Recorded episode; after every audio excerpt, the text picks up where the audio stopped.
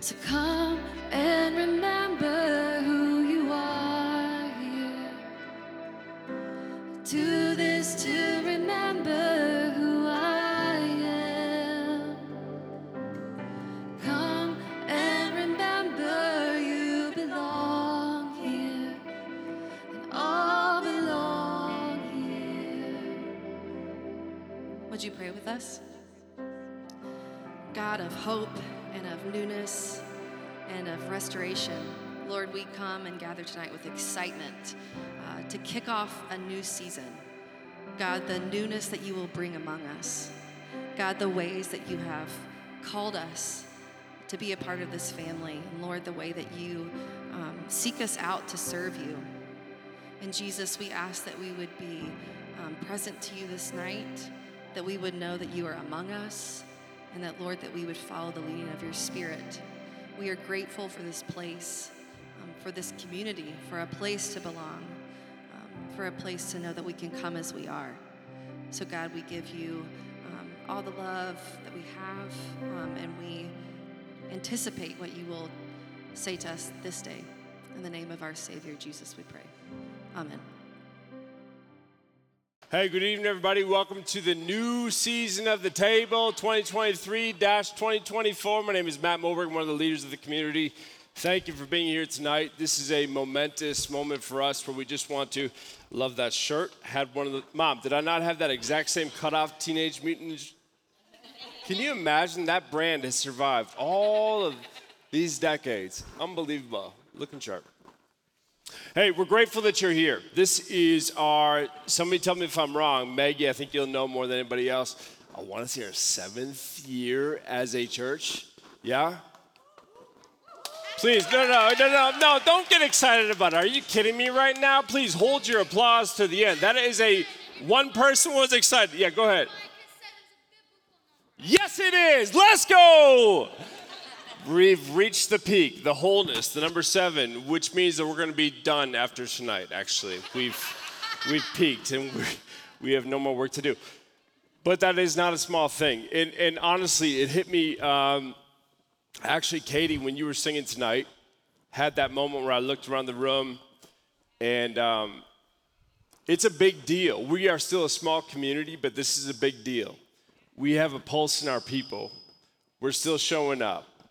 We're still gathering to ask, How are you? We're still swapping stories, rooting ourselves into bigger stories, still trying to pursue something new and what's next and what's beautiful and what's graceful. We're still here.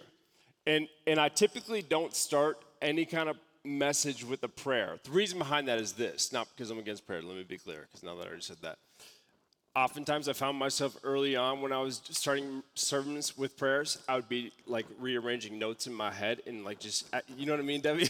Where you just say words and I'm like, this is not pure. If it's polluted by me, let me just get out of the way. So that's why I haven't. But I do feel like as we stand together on the starting line of 2023 and 2024, we ought to be grateful for the very fact that our doors are still open. Who knows what's coming? Who knows what kind of limps and bruises we will pick up along the way chaos and confusion. But we are still here. And so, my invitation for us as we gather tonight is that if we could just start with one moment to recognize Source, the thing that we are all plugged into, God, and just say thank you. Jesus, you are the Son of Love. You are the hand that has sustained us all the way through. You are the one I can't believe that we're still here. I can't make sense of why we are still here. The only logical explanation is that you are active and present among this people, God. People who have been told they do not have a space in your company, who have been told they do not belong in the church, God. You are present and actively and aggressively reminding them that that is not true this is a space where all people are seen, safe, and celebrated as they are. Thank you, Jesus, for that. We are grateful. And all God's children, we say together, Amen, Amen, Amen. So we are in the part of the worship program right now. We gather every Sunday nights for those of you who have yet to be fully, um, you know, I don't know if you've interacted much with us in the past, but on our Sunday night service, this is what we do. We sing worship songs with Christian and the band, and we say these words that we, on our best of days, are trying to believe are true. We're trying to muster that up within and then we get to this sermonic space right here where we situate our stories inside of a bigger story, our sacred story, the text presented to us in the Bible, and look for some kind of nutritional reason why we should keep doing so. And so that's what we do. Tonight is, is, is a continuation of that effort. Tonight we are going to uh, be camping out in the Gospel of Mark. Heads up, we're going to keep doing that for the whole year the whole year from now until the end, we'll be going line by line in the Gospel of Mark. I know you guys came here for some kind of like sexy new sermon series, and I hate to let you down, but that's just not our cup of tea. Like, what we want to do is get out of the way and let us all camp ourselves inside of this sacred story and go, what is there that is here from me, and how do I respond to it accordingly? And so we're going to do that. And so that one on that screen before you is to signify that we're going to camp out in chapter one, probably for like the next couple weeks before we get to chapter two. That's how slow we're going to digest this food. We're going to chew it. We're going to enjoy it. We're going to pull our seats up at this table and actually take part in this meal in a way that is reflective of the worthiness of the gospel. Before we do, though, I say this every time before I get into any kind of message, and I want to make sure it's plainly heard right now. You might pick up something that is helpful for you in this space, you might not. A little bit of a crapshoot. Is it crab or crap? Doesn't matter at this point. Um, I don't know what you're going to gain from the sermonic space that we're trying to offer up. But if you hear nothing else, you came into this space tonight, please walk out with this. Who you are is so much more important than what you do even if what you do gets more attention than who you are. I know that there are 10,000 different avenues that we all tread upon to try to prove our worths and gain enough like nods of approval and rounds of applause to say, see, I do belong on earth still. I do have reasons to justify my existence. And if I did this more often or I did that, I don't care what you said or did not say. I don't care what you did or left undid. I don't care, you know, whether you played with your kids enough or you didn't talk to them at all. The bottom line, the base core truth that, that resonates at the core of who you are, come into this space every Sunday, we're going to remind you, is that who you are is more important than what you do, even if what you do gets more attention than who you are. Hear nothing else, but do hear that. And the reason why we're so redundant about that part is because we're so forgetful about that part. You could call it like situational amnesia, right? When we take a couple hits, we go through these stretches of loneliness or we pick up these bruises along the way that we didn't see coming, the different kind of curveballs that come our way when we thought we were going this particular way. We had a script in hand. Monday we looked like this, Tuesday we looked like that. The rug got pulled and all of a sudden, and now I'm wondering like, does God a exist but like if he does or she does or they do, like are they for me? We tend to forget to look to our Maker for some semblance of a mirror. We tend to lose our step when we try to say, when I look at God, when Paul writes to let us live up to the calling that we have already attained, let us be who we actually are. Life comes our way and it trips us up and keeps us from doing so. Here's the bridge. Nobody knew that better than Mark's community. John Mark wrote his gospel in about 64, 65, roughly AD.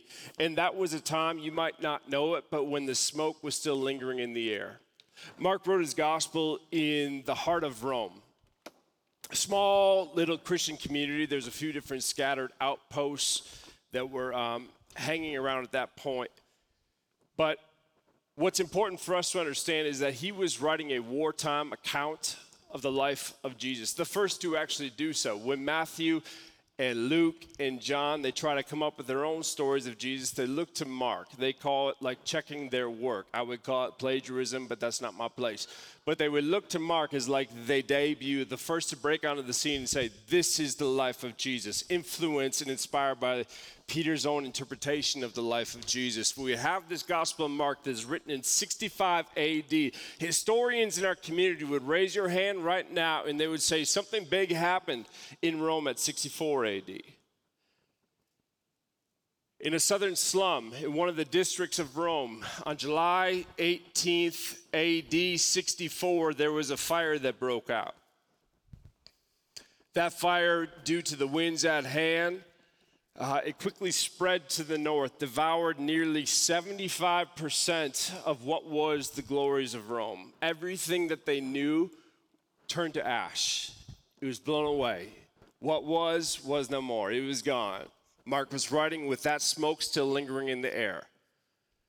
At the end of all the fires, six days, seven nights, when it finally came to an end, there were thousands of people who were dead. There were thousands of people who were homeless. And everybody around them was looking going like, who, who did this? Like, I, mean, obviously somebody is like complicit in the problem at hand. Somebody did the thing that we're all dying from right now. Who started this mess? Who was the spark before the fire? Who was the one who didn't put it to stop? Who failed to turn on the hoses? Who was responsible for this? And they all kind of collectively agreed and go, well, probably Nero, right?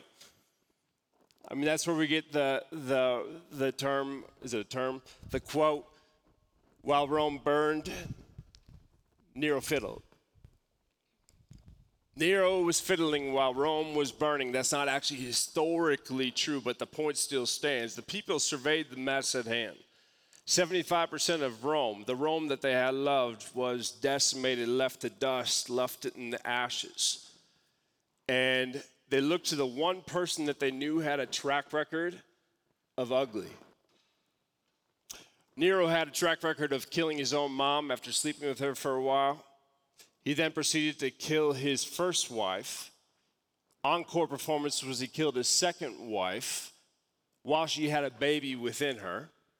He then saw one of his top senators in the Roman, and he said, like, your, your expression tends to be overly melancholic. That's the words written down in history. Like, your resting face is not pleasant to my eyes.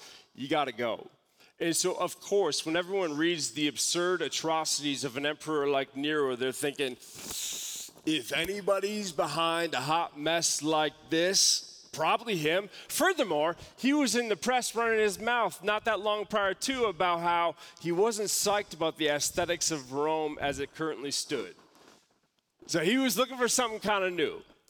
Now, history would go on to show you, it would sober you up from the fanaticism I'm trying to invite you into and tell you that uh, Nero was actually far away, probably about 50 miles away from Rome at this point. So we might not have had much to do with this first fire, but it did have something to do with the second one. The people gathered up these rumors and this steam, and they came and they said, Nero, you did this, just come clean. We'll figure out what the next steps after are. And um, he said, No, no, I didn't do that. had nothing to do with it. I was fiddling. My album was going to be hot. I didn't know it would set the whole city on fire, but I had nothing to do with this mess. But I can tell you who did. Nero was in the crosshairs of the public, and he sidesteps out of it and he puts the Christians in it. These are the stories of the spiritual ancestors upon which our tradition stands. Nero says, I didn't do anything. I didn't start that fire in the southern district of the Palatine Hill. Had nothing to do with it whatsoever, but I can tell you who did. It was those Christians, those followers of the insurrectionists from Nazareth, the one that we put six feet under the ground, the one that they insist is still the Son of Love. Those people, they are the spark that lit the fire that ruined all of our lives. And the situation unfolded according to the narrative of the day. You know, uh, I was in South Africa when I first got out of college, and there's one sign that um, always held up uh, in the orphanage I was volunteering at. It said, Until the lion has its own historian, the hunter will be the hero. Profound beautiful sign. Point being is this is that if Nero has the historians, if Nero is the storyteller, if Nero is the one casting the narrative over the land, Nero is the one who is saying that we did nothing to start this fire, but I know who did. It was the Christians. What happened next was atrocities, injustice. Roman soldiers went into the streets and they looked for the leaders of the church. Once they found those leaders, they bound them up, arrested them, tortured them, and kept torturing them until they coughed up the entire church directory. Everybody who was participating in the life of the church at that present moment in 65, 66, 67 AD, we want to know their names, we want to know where they are, we want to know their information, bring them to us now. Once they did, if they did cough that up, they'd be killed right after. One by one, Nero lined up different individuals and he lit them on fire. Their bodies were paying for the charge of arson. And, and so in Roman times, if we're going to offer you up a punishment, it has to fit the crime at hand. So if you burnt our city, we're going to burn your body, and that's what happened. But it wasn't just like a, we did this because you did that. It was also done with some pageantry and flair. What Nero did was he was hold these garden parties, these massive parties where the who's who of Rome would come forward and they would enjoy his presence and, the, uh, and all of like the bells and whistles that come with that.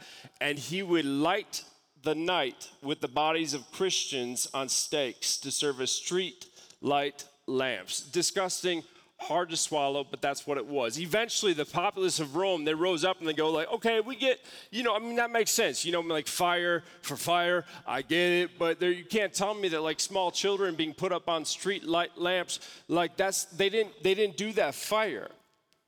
And Nero then went from the charge of arson to the charge of they hate humankind, and all of a sudden, anything goes all of a sudden roman soldiers are in the streets. They're catching christians who are participating in the life of the church and they're drowning them in the river next to rome. All of a sudden soldiers are in the streets and they're catching christians who are participating in the life of the church and they're pinning them up on crosses. All of a sudden these soldiers are grabbing christians from the life of the church and they're throwing them into the colosseum to be fed to lions. But the worst of all is this. At one point According to one historian in the third century, what had happened was Nero ordered that we don't just get rid of them, we absolutely humiliate them, destroy them. We ruin everything that is attached to them. And he says, I want you to capture the Christians participating in the life of the church. And what I want you to do next is not just capture them, but I want you to have them wrap their beloved up in animal skins. Sons, brothers, friends. And then Christians, you who are captured, I want you to tell those people that they need to walk. And they did. But for only about 10 seconds before the soldiers behind them let the dogs go wild and take them out. I'm not trying to go dark and heavy. It's kickoff Sunday. This is where we are, though. Can you imagine what it would be like if you were somebody who made it through that fire? Not the first, but the second. If you are somebody who had to wrap your own child up in the skins of animals and you were forced to tell them to walk. Friends who've been friends their whole lives, wrapping string around their friends' bodies and they've told each other everything. The last word they could offer to them is now walk. What would happen to your body after all this mess when you heard a neighborhood dog start to bite, bark? What, what, would happen when you see anybody that gives you a, like a sideways glance?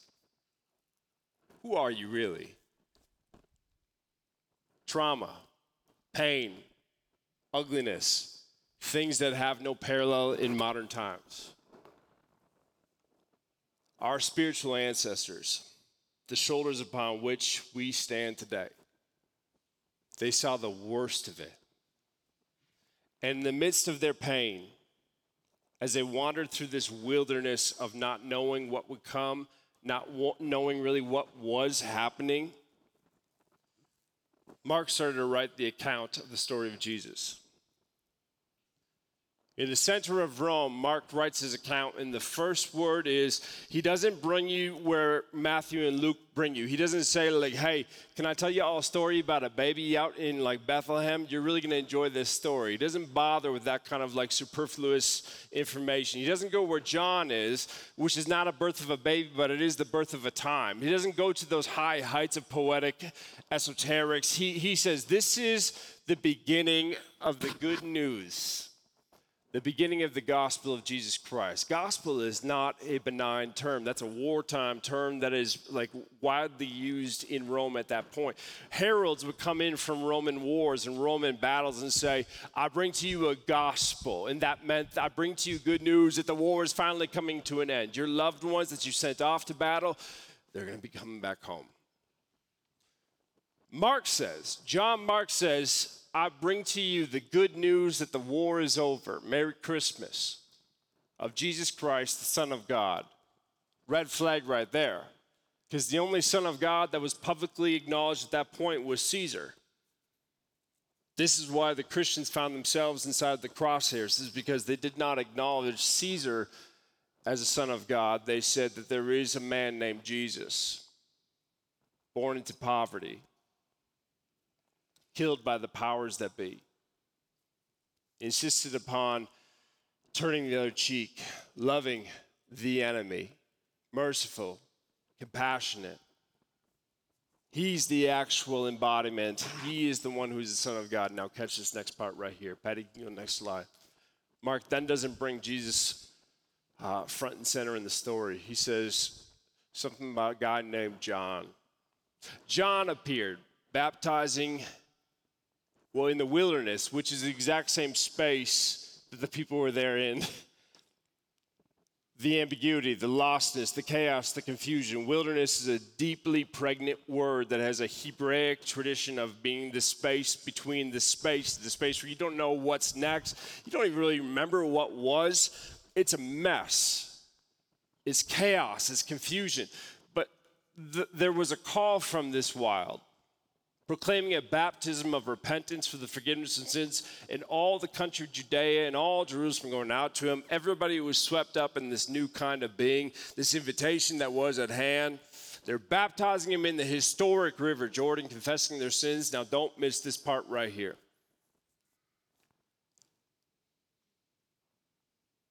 John was clothed in what mothers clothe their sons in.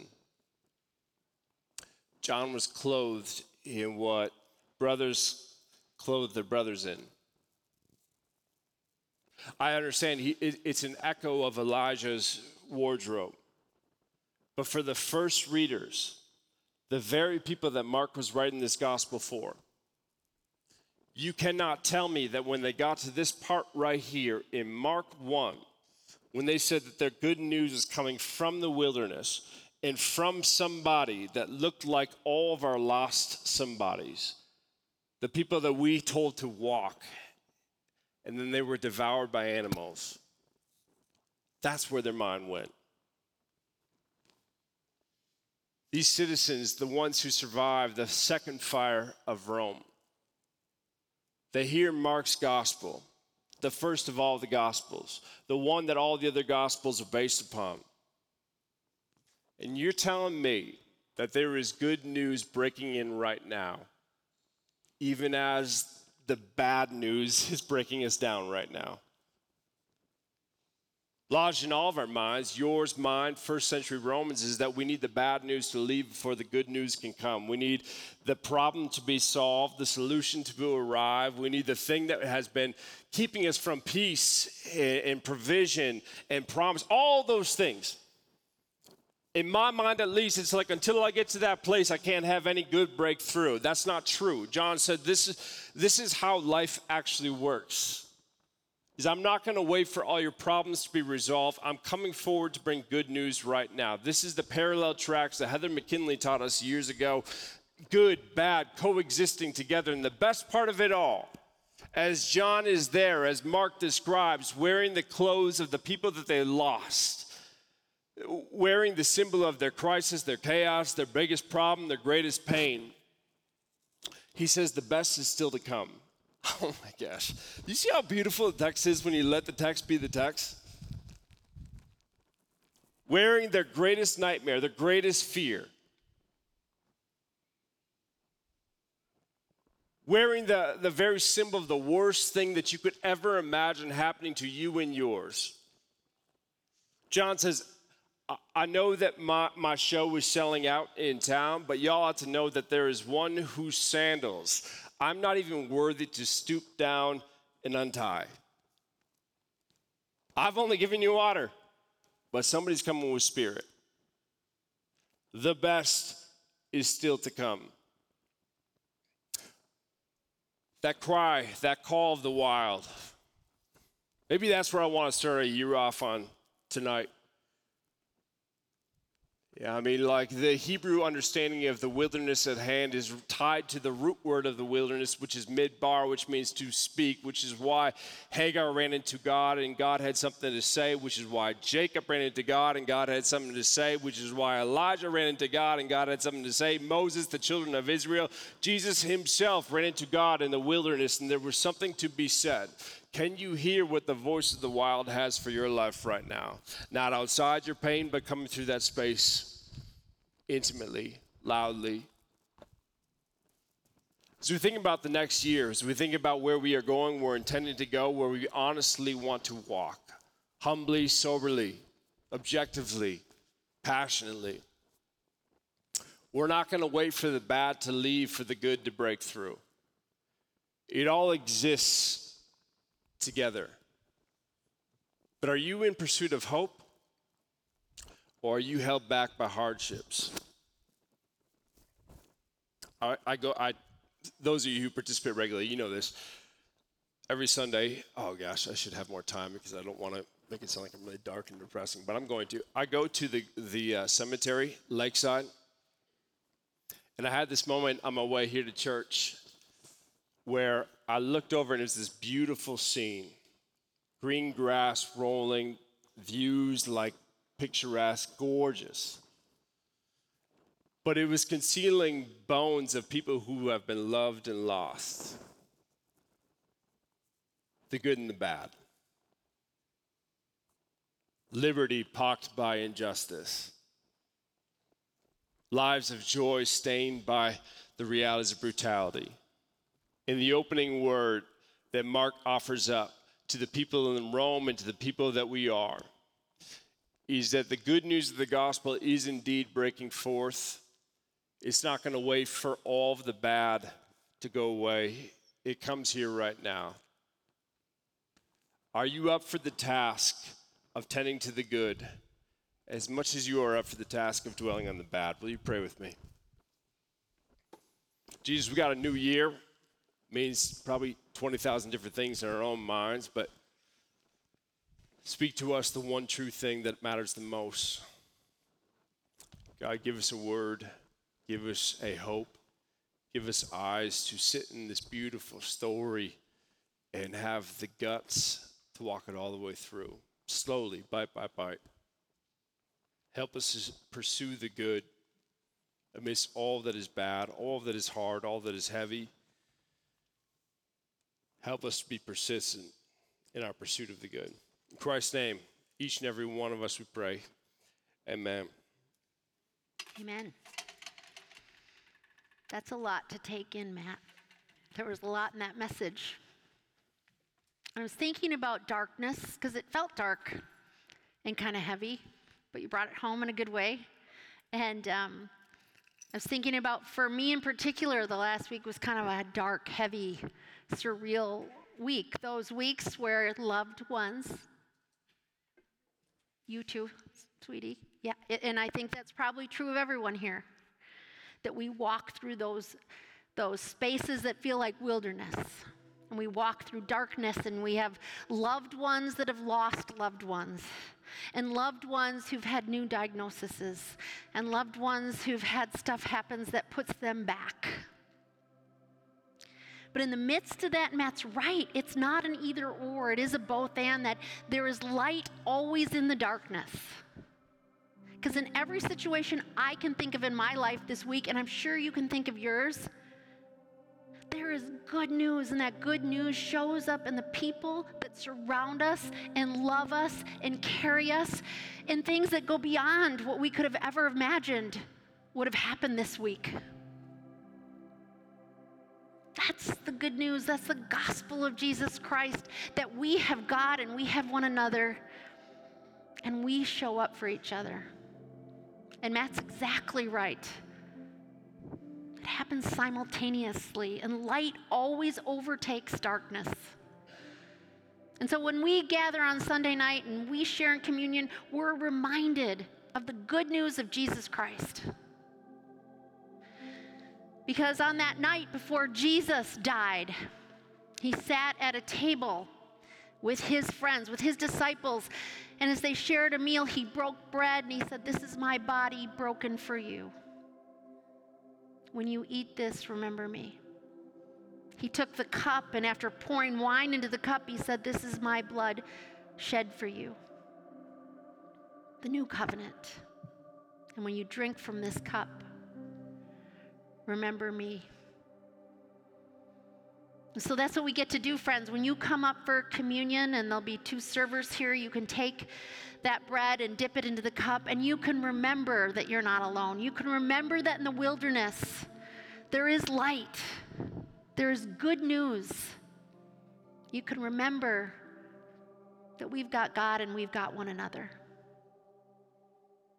So please stand as together we pray the prayer that Jesus taught his disciples to pray.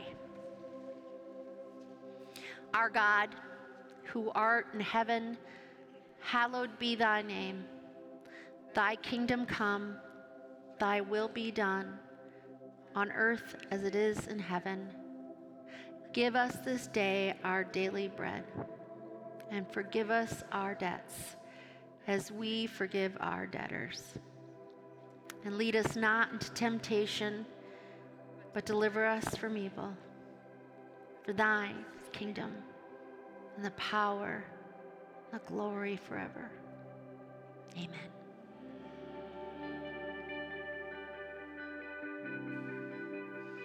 What a beautiful time and or way to end our time together. Just the reminder we're all heartbroken. We all have heartbreak. But great are you, Lord, because in the middle of it all, that is the good news.